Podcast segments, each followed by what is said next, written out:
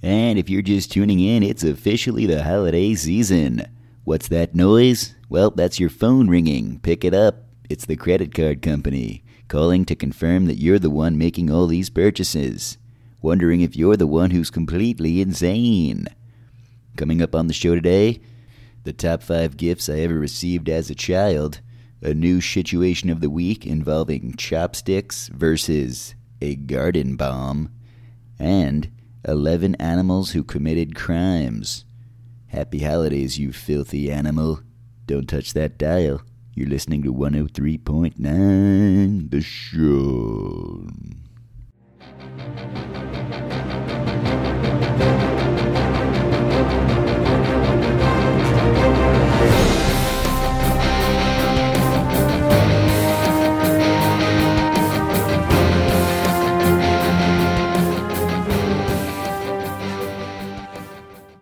Your flagship station for unimportant things.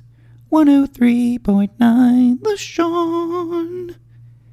And welcome back, everybody. If you are here and it's the holiday season, we appreciate you. We know it's a very busy time of year, and if you're taking time out of your day to tune in to this, well, maybe you need to do a little more shopping. We are 103.9 The SEAN at Instagram, 103.9 The SEAN on Twitter, or 103.9 The SEAN at gmail.com. If you would like to interact with us, we will always take the listener interaction. Whatever you want to say, questions of the week, debate topics, send us all the hate mail you want.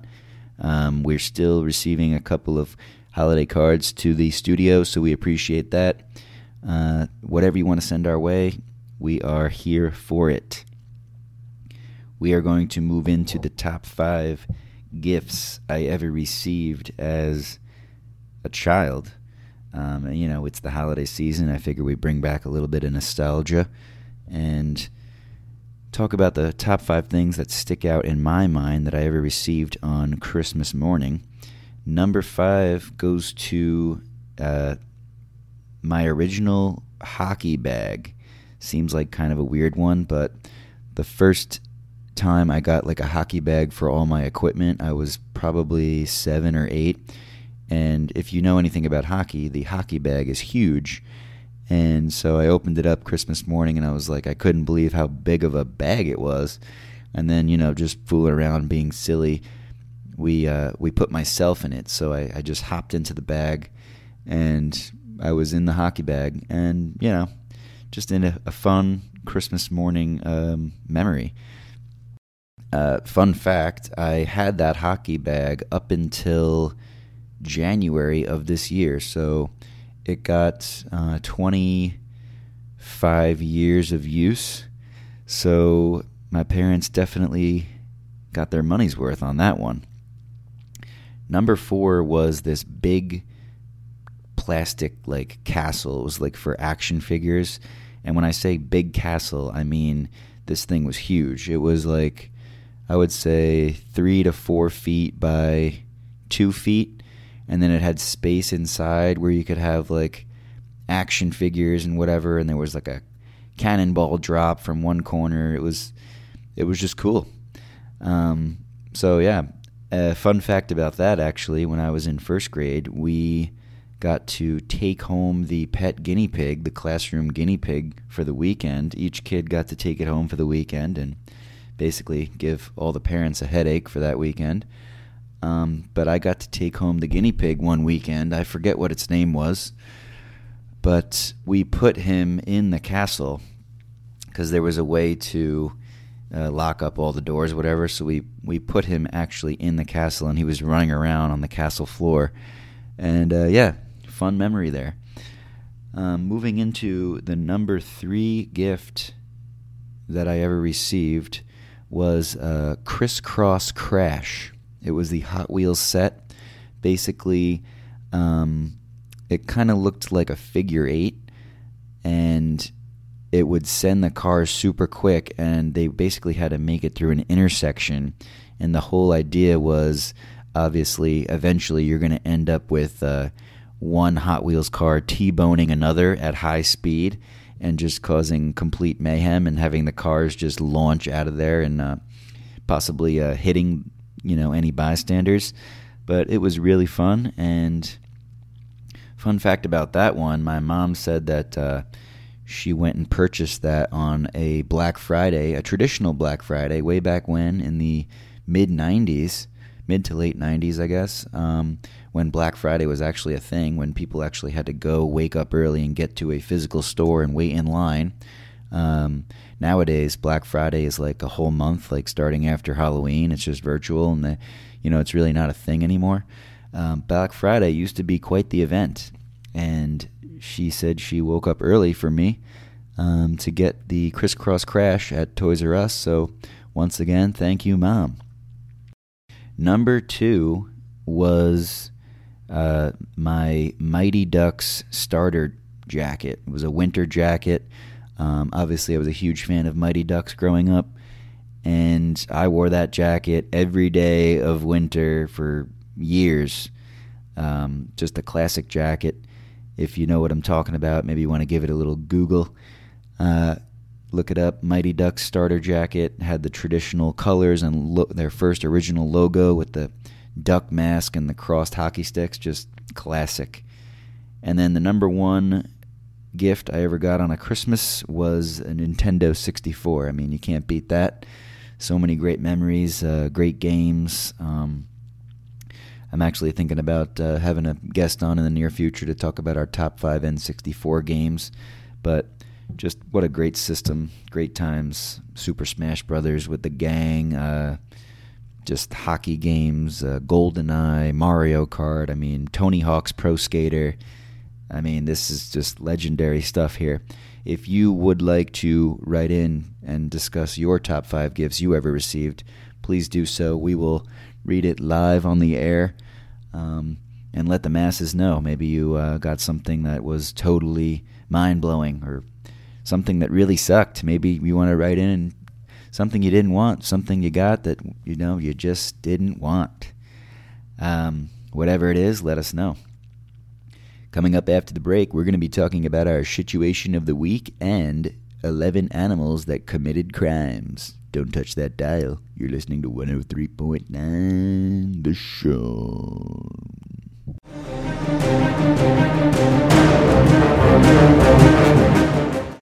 Are you looking for the hottest interactive game of the year? Then you need Spank It. See if you can keep up with the speed. If you can't act fast enough, you lose. Rub it. Grab it. Spank it. Batteries not included. Sold at all major retailers.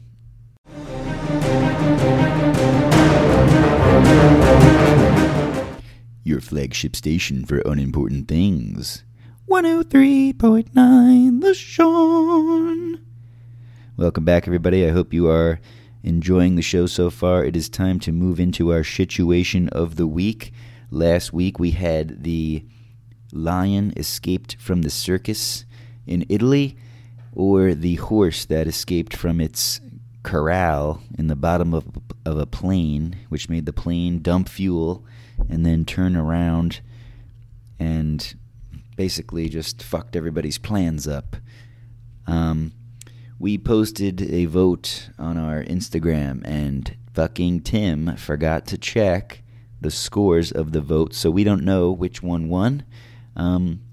If we had to guess, it was probably going to be the lion escaping, and I would just like to revisit that for a second. The handler said he was afraid for the lion that someone would hurt it, and that the lion posed no threat to the public. Well, then why the fuck did you tell everyone to stay inside for 5 hours? Okay? That's complete bullshit. A grown adult lion is posing no threat. Then why is everyone staying at home?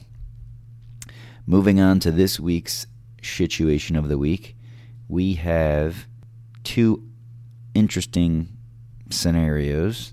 There was a Vietnamese man who was experiencing severe headaches for 5 months and was shocked to discover that there was a pair of chopsticks lodged in his skull. Lodged in his skull, might I repeat. He was at the hospital in Dong Hoi, Vietnam, I was about to say South Korea by accident. Dong Hoi, Vietnam. And the CT scans revealed tension phunocephalus, a very rare, potentially life-threatening condition caused by intracranial pressure. And it was revealed that there was a pair of chopsticks that penetrated his nose and entered his brain. Then it says, a trip down memory lane. The unnamed patient recalled being involved in a fight 5 months earlier when he was drinking. Although his memory was hazy, he vaguely remembered being stabbed in the face. And it was possibly the chopsticks. I think so. How do you not remember being stabbed up the nose with chopsticks? How hammered were you, dude? This is a situation. Luckily for him, he was able to get the chopsticks removed at the hospital and is now in stable condition. But come on, man.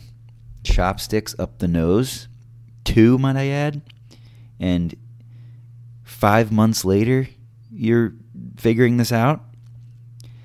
Brutal. All right, so that is situation number 1, chopsticks up the nose. Situation number 2 is a couple in Wales, United Kingdom, discovered that their garden ornament turned out to be a live 64-pound Navy shell. They just thought it was, I don't know, some kind of ornament.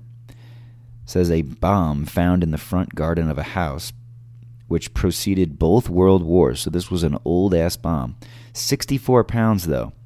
The picture of this thing is quite ridiculous. It looks like a small seat. And they even painted it red to make it more decorative and match the ledges of the house, it says. And it's just sitting right there in the garden, a live 64-pound Navy projectile. Are you kidding me? A police officer was the one that informed them that this was an old Navy shell, and they just thought it was a harmless dummy bomb without a charge. And it says the next day, an EOD team, Explosive Ordnance Device team, showed up at their house and removed it from the scene and then took it to a safe place and buried it with 5 tons of sand and then detonated it. And the guy who owned the house said, "Once we knew it was a live bomb, we didn't sleep a wink all night." You fucking slept there? You knew that you had a live bomb in your garden and you still slept in the house? They were about to... They considered evacuating the entire street and you slept right under this fucking thing? Unbelievable. Some people. They said that they felt it was like saying goodbye to an old friend and they didn't really want to leave. They said if it exploded, we're going with it. Well, talk about... really loving your garden. I mean, those tomatoes must have been the bomb. All right, that's your corny joke for the week. If you would like to vote on this week's Shituation, please head to our social channels. The options, once again, the man with 2 chopsticks on his brain, or the couple with the live bomb in their garden. Okay, now we're going to move into the last segment of this show. It is Animals Behaving Badly. I misspoke earlier. I thought it was 11, but evidently on this list there are 12. Once again, I have not read this, so I'm going to be reacting live with you. So let's see what we got here. Number 1, a carjacking bear. In August 2011, Durango, Colorado resident Ron Cornelius awoke to the sound of a car smashing into his mailbox. His neighbor's SUV had been broken into and had traveled down the street into his yard. To Cornelius' surprise, the getaway driver turned out to be a black bear. While poking around searching for food, the bear had broken into the vehicle. The hungry bear accidentally shifted the car into gear, sending it rolling down the driveway. All right, so a bear that carjacked an SUV. Not fun. He barely had his license for a week. All right, your second corny joke of the show. Let's move into the next one, the breaking and entering emu. Emus are not native to southwestern England, so Sergeant Zoe Parnell of Devon was perplexed when she got a call that one was running wild the next town over. I thought we'd arrive and it would be a turkey or something like that. But a 4-foot-tall Australian bird was, in fact, roaming through the small town of Barnstaple, going from house to house trying to get in. Even more troubling, it was heading in the same direction of a main road. Police managed to apprehend it before it wandered into traffic. They handed the rogue bird over to the local animal hospital. So, I don't really think this emu really committed a crime, aside from being in the wrong continent. But, you know, maybe he was visiting family. England, they sent a lot of prisoners to Australia, and so maybe he was trying to go back home and visit some long-lost relatives, something like that. The Stealthy Sloth. In December 2018, a cafe in Costa Rica got an unexpected visitor when a hungry sloth snuck past its gates in the middle of the night. How is a sloth sneaking anywhere? They're slow as hell. I guess nobody was there at the time, so he had plenty of time to get in. It says it lumbered onto a chair and even casually twirled a spinning display rack. Eventually, the would-be burglar took a noisy tumble off the chair, alerting the security. They released the sloth back into the wild and got plenty of laughs. Okay, so a breaking and entering sloth. This says the Robin Hood cat. Coming into work one day, Stuart McDaniel, owner of Tesla marketing firm Guru Stew, was surprised to see a small pile of cash by a glass door in the office. The resident of the adjoining room was a cat named Sir Wines-a-Lot. Doesn't sound like a fun cat to have, if you ask me. The office's live-in mascot. McDaniel quickly discovered that the clients had been playing with the kitty by sticking bills through the crack in the door and that the wily feline was snatching them. He saw the opportunity to turn Sir Wines-a-Lot's thievery into fun, philanthropic endeavor. McDaniel started collecting the stolen cash and donating it to the local homeless shelter. All right, so Sir Wines-a-Lot was actually doing something for good. So I don't really see how this is a crime. And that's why he's called the Robin Hood cat. He was taking the cash and giving it to the poor. Next, the evidence tampering crow. Oh boy. This gives foul play a whole new meaning. Foul, F-O-W-L. That's what they wrote. I'm not taking their corny joke. That was theirs. In 2016, after a man with a knife confronted Vancouver police officers, law enforcement was surprised to see a feathered witness poking around the crime scene. A crow named Canuck, a pet bird belonging to a local, pecked at a caution tape, perched on top a police cruiser, and eventually snatched up a knife and flew off with it. Oh my God. He's fucking up the crime scene. Canuck actually had already developed a reputation for snatching shiny things, but he had never absconded with a weapon before. Fortunately, a cop chased after Canuck, who dropped the knife after flying several meters when it grasped it in its beak. Yeah, but I mean, if they hadn't taken a picture of the crime scene, he kind of already did the damage by moving the knife from its original placement. All right, next one. The underwater snatching cat burglars.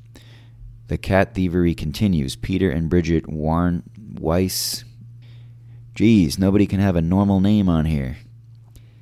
Winesmantle of Portswood, England, were surprised when Oscar, the ginger tomcat they'd been fostering, began bringing home stolen artifacts from neighboring homes and clothing lines. His favorite objects to steal? Socks, garden gloves, women's underwear.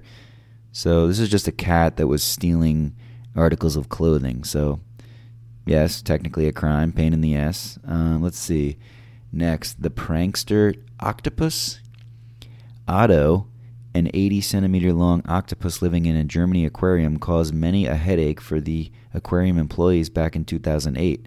Otto seemed to enjoy causing all manners of mayhem by rearranging the objects in his enclosure, banging rocks against the glass, and even playing catch with hapless hermit crabs.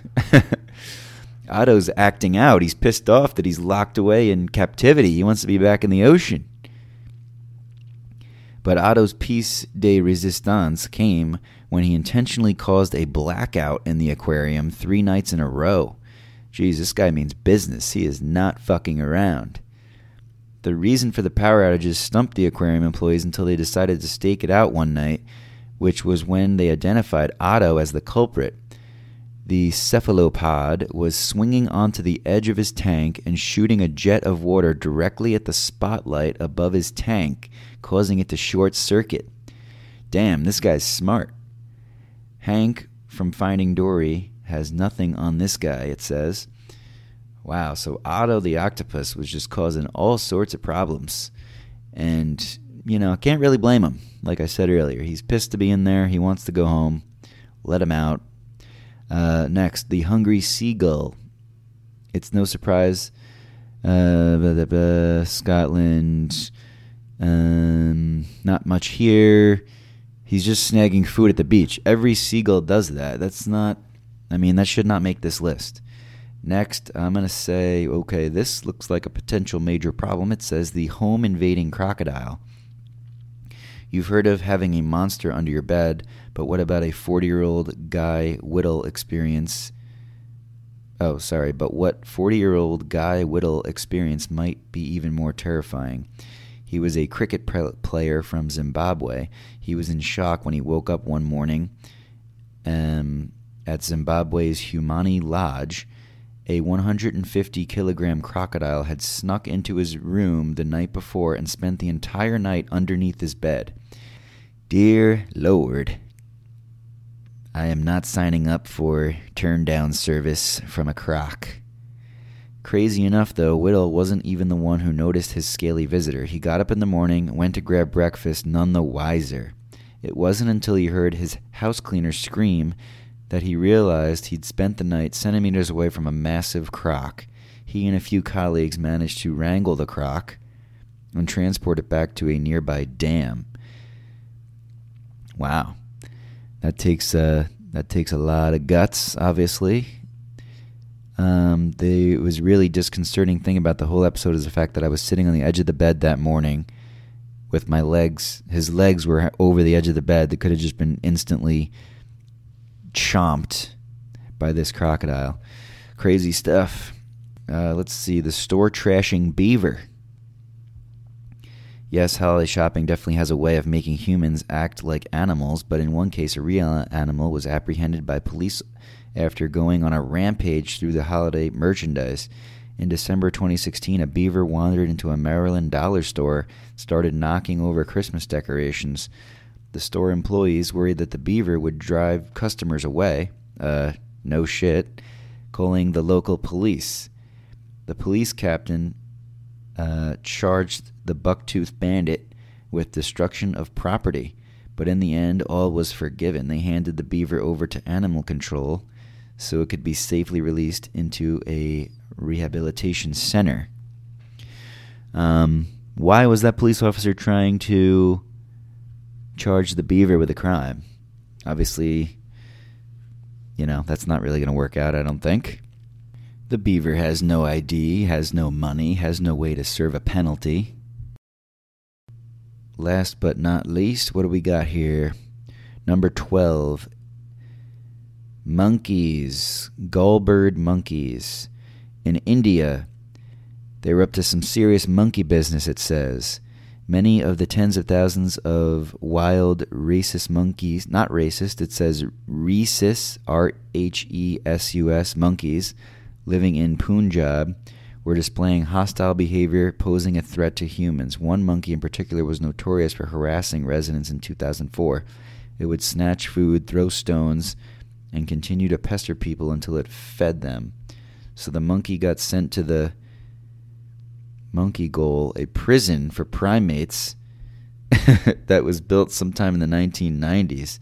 Since harming or killing monkeys is considered sacrilegious in India, officials decided that it was going to be put into this massive cage within an existing zoo, and that was the best solution for keeping the monkey population under control. And so basically, this monkey was busting chops, and they put it in jail. If you enjoyed today's show and you listened from start to end, please tell a friend. If you hated the show and you would have rathered chopsticks be shoved up your nose instead of listening to one more second of this, please tell a foe. Be sure to follow us on Instagram, 103.9 The Sean, Twitter, 103.9 The Sean, and vote for which situation you think was bigger. Coming up after the break, we're going to be discussing the top 10 gifts you should not get your family members this holiday season. Don't touch that dial. You're listening to 103.9 The Show.